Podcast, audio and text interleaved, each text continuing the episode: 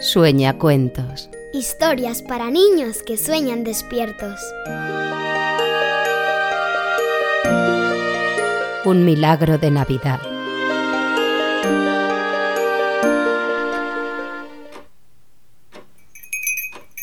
Oye, pero aún no estás en la cama. Es que no puedo dejar de mirar el árbol de Navidad. Nos ha quedado tan bonito. Me quedo pasmada viendo parpadear las lucecitas. Sí, a mí de pequeña me pasaba lo mismo. Pero hay que irse a dormir ya. Es tarde. Mamá, ¿a quién se le ocurriría poner el primer árbol de Navidad? Pues no se sabe exactamente, pero existen algunas leyendas sobre su origen. ¿Leyendas? Sí, eh, la más extendida cuenta que los antiguos germanos creían que la tierra y las estrellas colgaban de un roble gigante. Se le conocía como árbol del universo, y se decía que sus raíces estaban en el infierno y su copa en el cielo, en el Valhalla, donde vivían los dioses. Sí, pero ¿eso qué tiene que ver con adornar un abeto? Espera, para celebrar el solsticio de invierno. ¡Mi cumple! Exacto, el mismo día de tu cumple. Aquellos pueblos antiguos adornaban el roble con antorchas y bailaban a su alrededor. Más adelante, San Bonifacio, que quería evangelizar a los que la Iglesia consideraba unos paganos, cambió el roble por un abeto y estableció la tradición cristiana de adornarlo con manzanas y con velas. Y hasta hoy, que hemos cambiado las manzanas por bolas de cristal y las velas por bombillitas. ¿Qué piensas? Nada, que me da pena porque le quitaron ese regalo a los robles y se lo dieron a los abetos. Mm, no se me había ocurrido pensarlo. Es cierto que los robles debieron de quedarse muy tristes. Eso me recuerda una historia que escuché una vez. Atenta. Escuchad con atención vosotros también, sueña cuentos. Villa Clara era un bonito pueblo entre montañas. Tenía casitas de piedra con negros tejados de pizarra y contraventanas de madera pintadas de alegres colores, callejuelas empedradas bordeadas de caceras por las que cantarina corría el agua del deshielo, coquetos pozos con brocales de piedra y alzadas de forja que en primavera se cubrían de floridas enredaderas. En todos los jardines de Villa Clara había un gran abeto.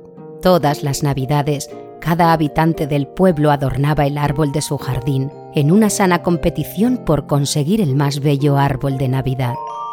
Todo en Villa Clara era como en un cuento de hadas.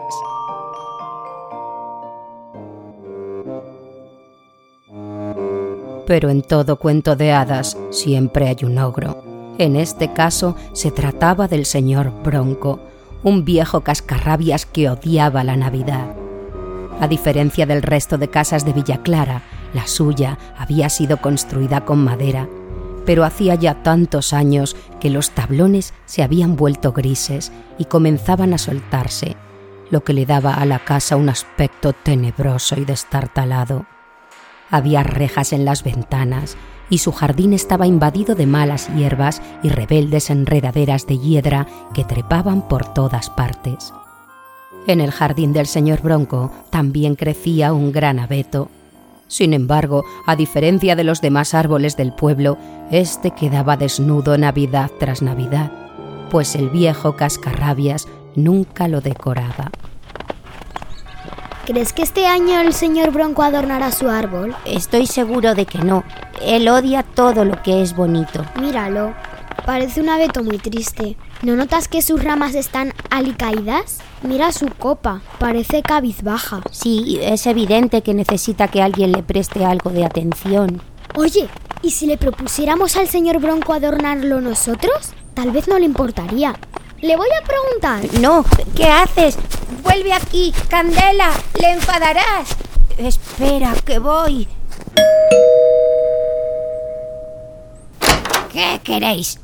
¿Para qué me molestáis? Eh, buenos días, señor Bronco. Eh, lo lamentamos mucho si le hemos molestado. No era nuestra intención. Sí, disculpe usted. Eh, verá, veníamos a pedirle permiso para decorar su abeto este año. Faltan pocos días para Navidad. Ya habíamos pensado que igual usted... ¿Decorar mi abeto? ¿Acaso un árbol necesita decoración? Eh, lo cierto es que creemos que está triste porque nunca lo adornan por Navidad. Tal vez si usted nos dejara... ¿Triste? ¿Un árbol? no me hagáis reír. Majaderías, marchaos inmediatamente de aquí y no volváis a molestarme con más memeces. Pe- pero señor... Ahora.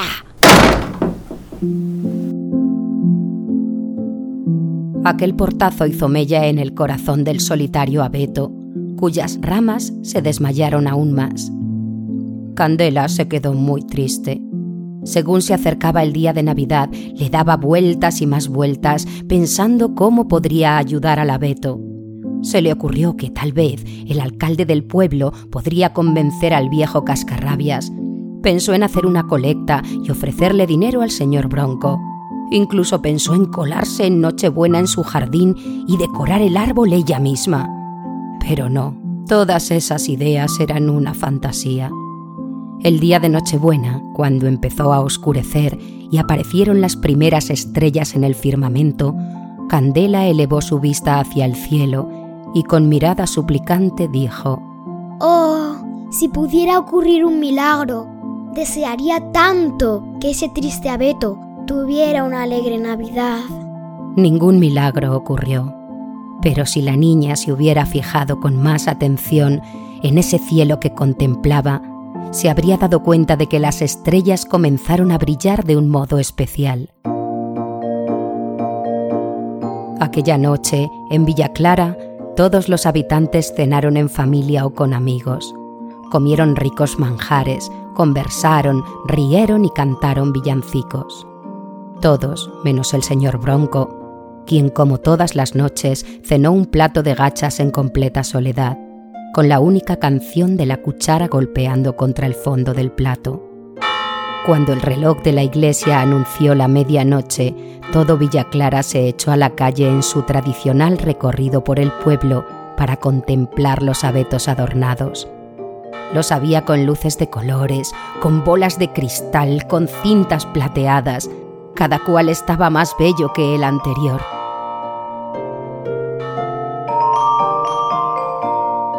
A pesar de que este paseo nocturno era un momento mágico para Candela, lo cierto es que la niña no lo estaba disfrutando como otros años.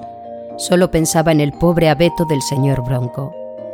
Acompañando a la comitiva, Candela dobló la esquina de la calle en la que estaba la casa del señor Bronco y dirigió su vista al jardín, esperando encontrar a su querido abeto sumido en la más absoluta tristeza y oscuridad. Pero lo que vio la dejó impresionada. El abeto brillaba con cientos, miles de lucecitas titilantes. Eran unas luces que Candela no había visto nunca, cristalinas, puras, deslumbrantes. ¡Es un milagro! La niña elevó una mirada de agradecimiento hacia el cielo. Se sorprendió al encontrarlo completamente negro.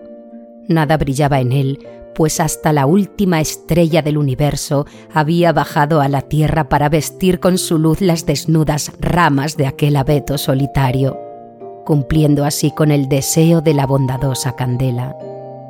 Frente al abeto, completamente embelesado, se encontraba el señor Bronco. Sus ojos brillaban de alegría. Sin poder evitarlo, acababa de entender la magia de la Navidad. La niña sonrió. Los primeros copos de nieve comenzaban ya a caer sobre Villa Clara.